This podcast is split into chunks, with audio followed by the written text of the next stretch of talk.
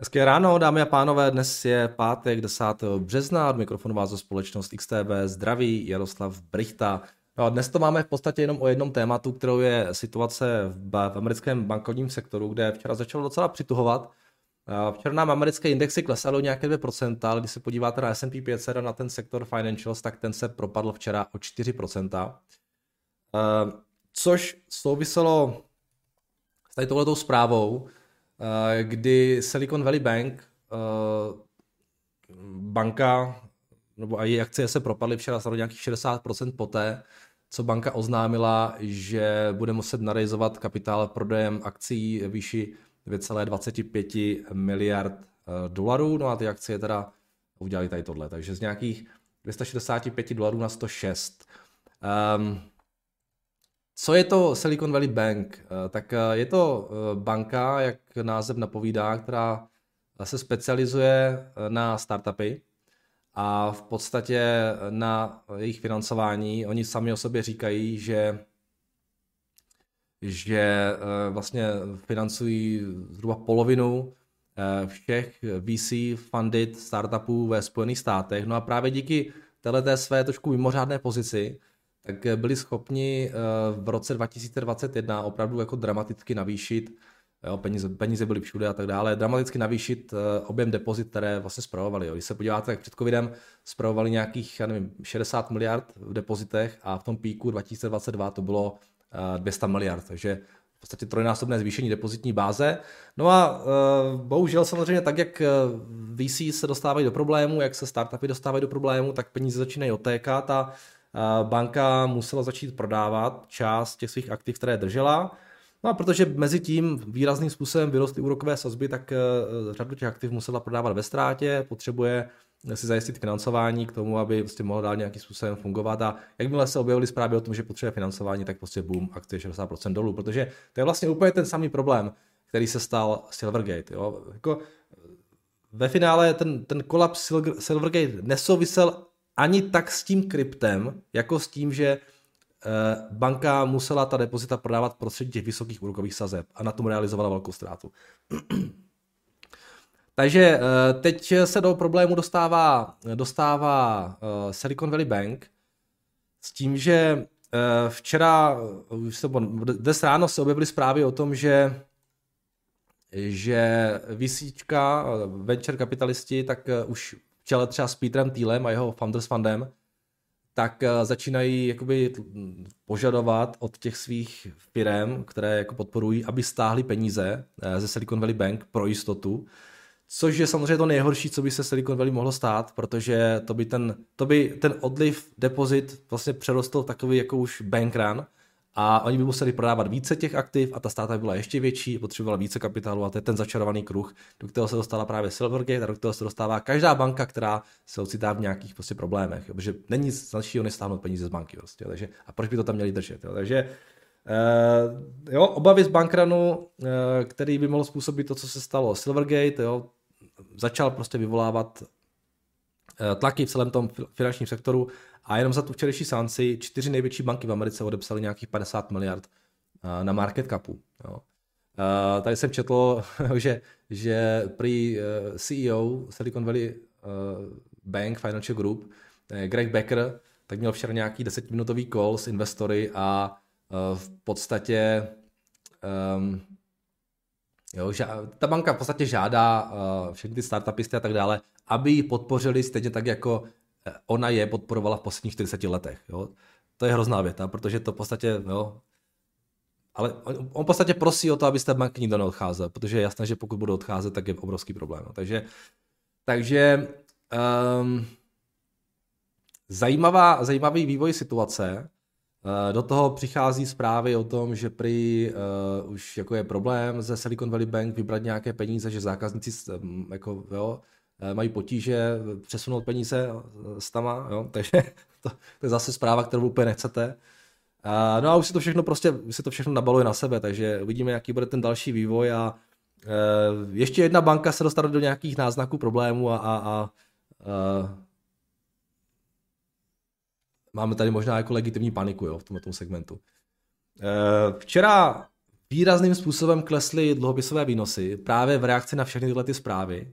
A to nám taky lecos naznačuje, jo? protože samozřejmě jedna věc je, když Fed bojuje s inflací, ale druhá věc je, když eh, k tomu boji přichází ještě nějaké obavy o stabilitu finančního systému. Prostě pokud se do problému dostane americký bankovní sektor, tak inflace jde stranou. Jo? A možná, že eh, ty problémy Fed nakonec přinutí k tomu, že se bude muset trošičku zvolnit v té své retorice. A řekl bych, že něco takového možná uh, trh trošku začal priceovat do těch, do těch dluhopisů. Plus ještě samozřejmě jsme byli svědky docela výrazného jako přechodu k, k těm bezpečnějším aktivům. Takže najednou prostě desetileté výnosy v Americe minus 20 basických bodů jako nic, protože se vlastně jako fundamentálně v té ekonomice vůbec nic nezměnilo. Tak ty výnosy klesly o 20 basických bodů a v podstatě o taky nějaký 20-25 klesaly i výnosy na těch dvouletých eh, benchmarkcích. Takže tady jsme byli svědky výrazného snížení těch výnosů. A já si myslím, že se v, v Americe nebo ve Fedu všichni dnes jenom modlí za to, aby ty data, aby ty NFPčka, které budou zveřejněny odpoledne, aby dopadly nejhůř, jak můžou. Protože ať přijde recese, ať, jsou, ať je tam propad v pracovních místech, hlavně jenom ať nejsou silné data, které by nutili ten Fed prostě dál držet ty sazby na těch vysokých úrovních. Takže opravdu myslím, že všichni tak nějak jako doufají, že uh, začnou konečně přicházet špatné data, protože to by samozřejmě jo, řešilo dost problémů toho, toho bankovního sektoru. A to není jenom Silicon Valley Bank a Silvergate. Jo. Všechny banky mají problém s tím, že jsou na těch svých aktivech do značné míry underwater. Jo. Takže prostě cena těch, těch dluhopisů díky tomu růstu saze výrazně, výrazně klesla. Ale v problémech jsou hlavně ty banky, kterým odtékají depozita. Jo? Ty, které ty depozita mají stabilní, tak ty to můžou, ty to mají prostě health maturity a ty problém nemají. Ale ty banky, kterým odtékají depozita, tak uh, tam, tam, je, uh, tam je samozřejmě největší riziko. Uh, co se týče, uh, co se týče Teda ještě těch sazeb, tak samozřejmě ty, ty výnosy nám, výnosy nám klesly, eh, trhy nám na, na to reagovali a uvidíme, jakým způsobem budou dneska reagovat po těch NFPčkách, jak říkám, opravdu asi to ideální, co by se mohlo stát pro trhy, je to, aby ty dopadly nejhůř, jak můžou. Takže tohle byla určitě zpráva číslo jedna. Um, co se týče nějakých dalších věcí za ten včerejšek, tak jenom mám tady ještě takovou jednu, jednu takovou zajímavost a, a to je skutečnost, že Eh, včera eh, Joe Biden předložil návrh federálního rozpočtu, který má za cíl snížit rozpočtový deficit tím, že navýší výdaje, ale ještě mnohem více chce navýšit příjmy eh, z všemožných daní. Já jsem si tady vypsal čtyři takové nejzajímavější změny. Je tam třeba navýšení daně z kapitálových výnosů z 20 na 39,6%, takže v podstatě zdvojnásobení té daně, což určitě udělá obrovskou radost všem na Wall Street. Eh, potom je tam navýšení korporátní daně z 21% na 28%, to je myslím na, to, na tu úroveň, odkud snižoval Donald Trump. Eh, dále je tam zavedení minimální daně pro lidi s majetkem nad 100, miliard, 100 eh, milionů dolarů na 25% a navýšení daně z buybacků, která by měly teda stoupnout z 1% na 4%. Jsou tam pak ještě nějaké další dobroty, ale tohle mi přišlo jako nejzajímavější.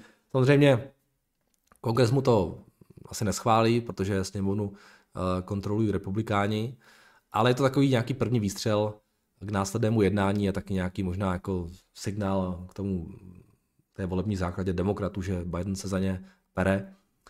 A, a uvidíme, co z toho bude, ale asi z toho moc nezbude, vzhledem k tomu, že prostě potřebuji se nějak dohodnout s republikánama. Takže to byla včera taková, taková zajímavost. Jinak eh, já to k tomu včerejšku víc nemám, protože opravdu Eh, to hlavní se dělo v tom, v tom bankovním sektoru. Když se podíváme ještě jednou třeba na ty, na ty firmy v tom S&P 500, tak eh, z těch, z těch největších společností, tak ty banky tam byly opravdu, jo, Bank of America minus 6%, JP Morgan minus 5%, Wells Fargo minus 6%, a tak dále, Charles Schwab minus 12%, takže tam se to všechno docela, docela pěkně vezlo.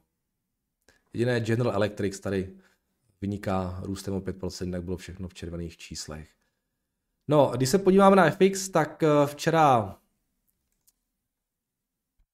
um, relativně se, no, dolar byl pod tlakem včera lehce, což samozřejmě souviselo, nebo hlavně aspoň na těch jako větších měnách, což souviselo s tím, jak klesaly ty výnosy v Americe, takže na tom páru s eurem jsme se dostali lehce na dosah zase 1,06, eh, dolar nám slábnul také na páru s Librou a pod mírným tlakem byl také vůči japonskému jenu, jinak k těm, bezpeč, k těm rizikovějším měnám tam se mu docela dařilo, třeba na takovém Kanaděnu rostl, na páru s australským dolarem, dolarem taky dokázal mírně růst, vůči Novozelanděnu také, kaška nějaký 22, 30.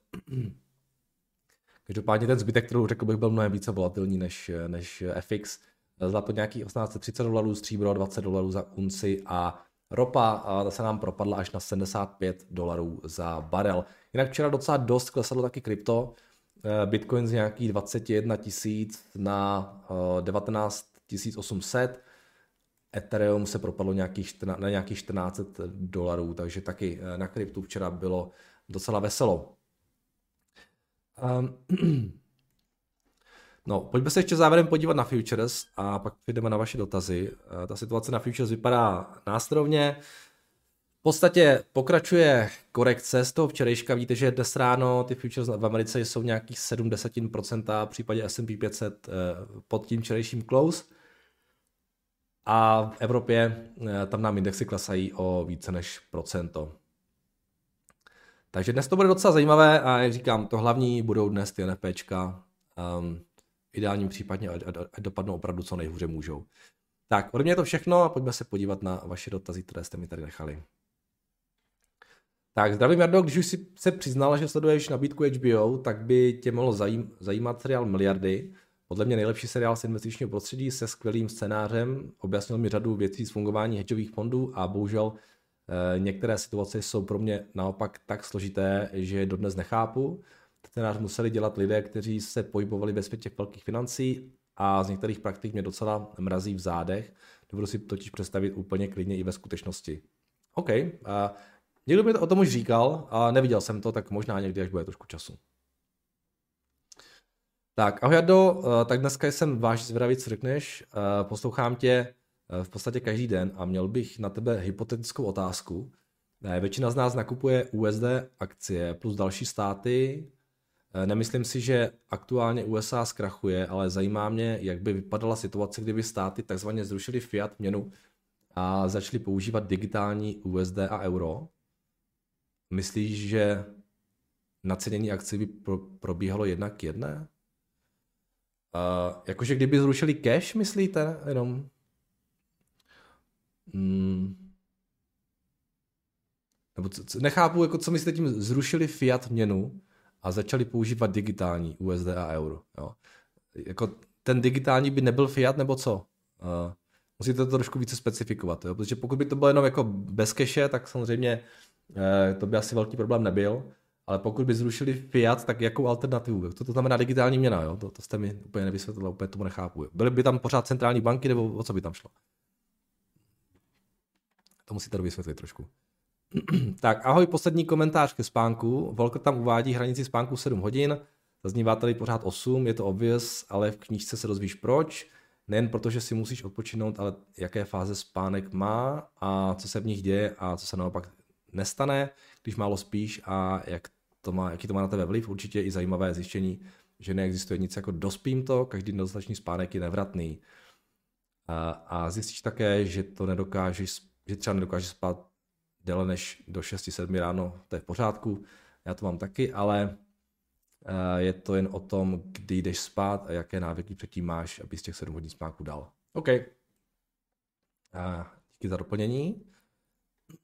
Tak, zdravím Jardo, podle jaké metriky by se zřídil eh, pro hodnocení investice do Berkshire? Nabízí se price book, po případě srovnat PE s indexem, díky za odpověď.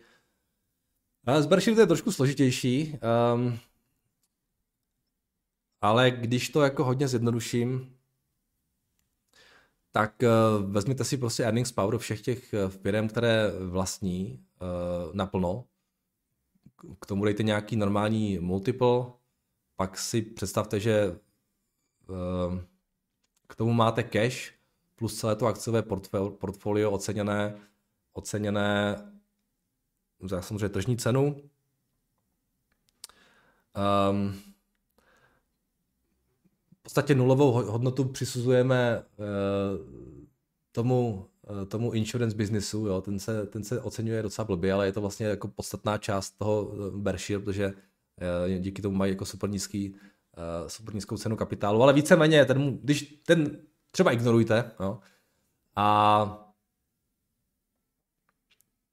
Um, když jste dostat IBčku, e tak od, tomu, od toho všeho odečtete nějaký dluh plus třeba nějaký deferred, deferred uh, uh, tax a dostanete se nějakou cenu, prostě, která asi uh, bude vždycky, no bude, bude pořád prostě levnější, než, než uh, jaké jsou ty multiply u toho, uh, u toho S&Pčka. No, ať to, u toho Berkshire, ať to počítáte jak, tak oni vám pořád jako budou vycházet uh, docela levně, bych řekl. Jo, ale potřeba prostě um,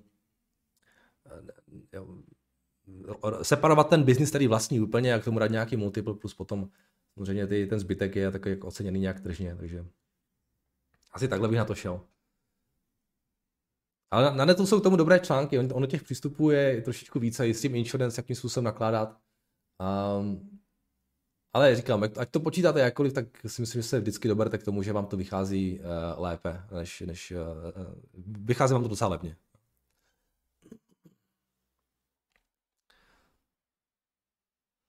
Tak, čauko, uh, uvidím, že se tu, uvidím, že se tu v lednu rozebral Groupon, přidáme ale iba info od jednoho českého analytika. Groupon vlastní podíl ve společnosti Samap, uh, co je poskytovatel platobních karet, který byl sám o sebe naceněný ve vysokém ve výške market capu. Groupon teda aj tak vyjde, teda ak vyjde restrukturalizace tak akcia bude rást. Co ty na to? Já, já nevím, já vůbec zasedu, takže já absolutně nemám absolutně tucha o tom, co se tam děje. Uh, já jsem něco tady přeskočil, ale že jo, teďka se dívám. Jo, ještě tady mám.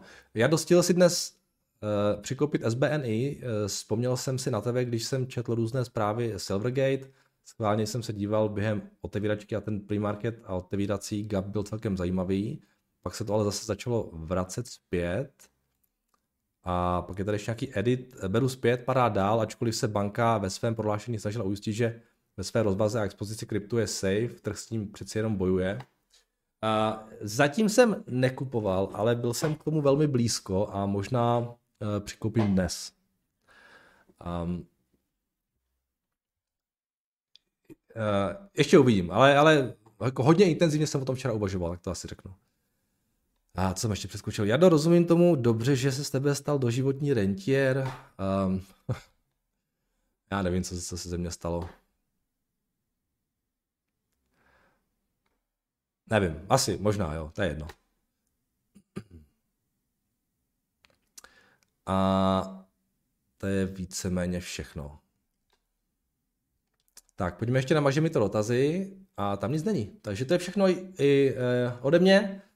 Eh, tak uvidíme, co se bude dnes na těch trzích dít. Máme tam docela eh, zajímavé změny a eh, takovou lehkou paniku, tak uvidíme, jestli nám ta panika třeba přiroste nějakou větší. Možná se dostáváme do nějaké zase zajímavé fáze trhu. Nechme se překvapit. Ode mě je to všechno a uslyšíme se zase v pondělí. Užijte si víkend a po víkendu naslyšenou.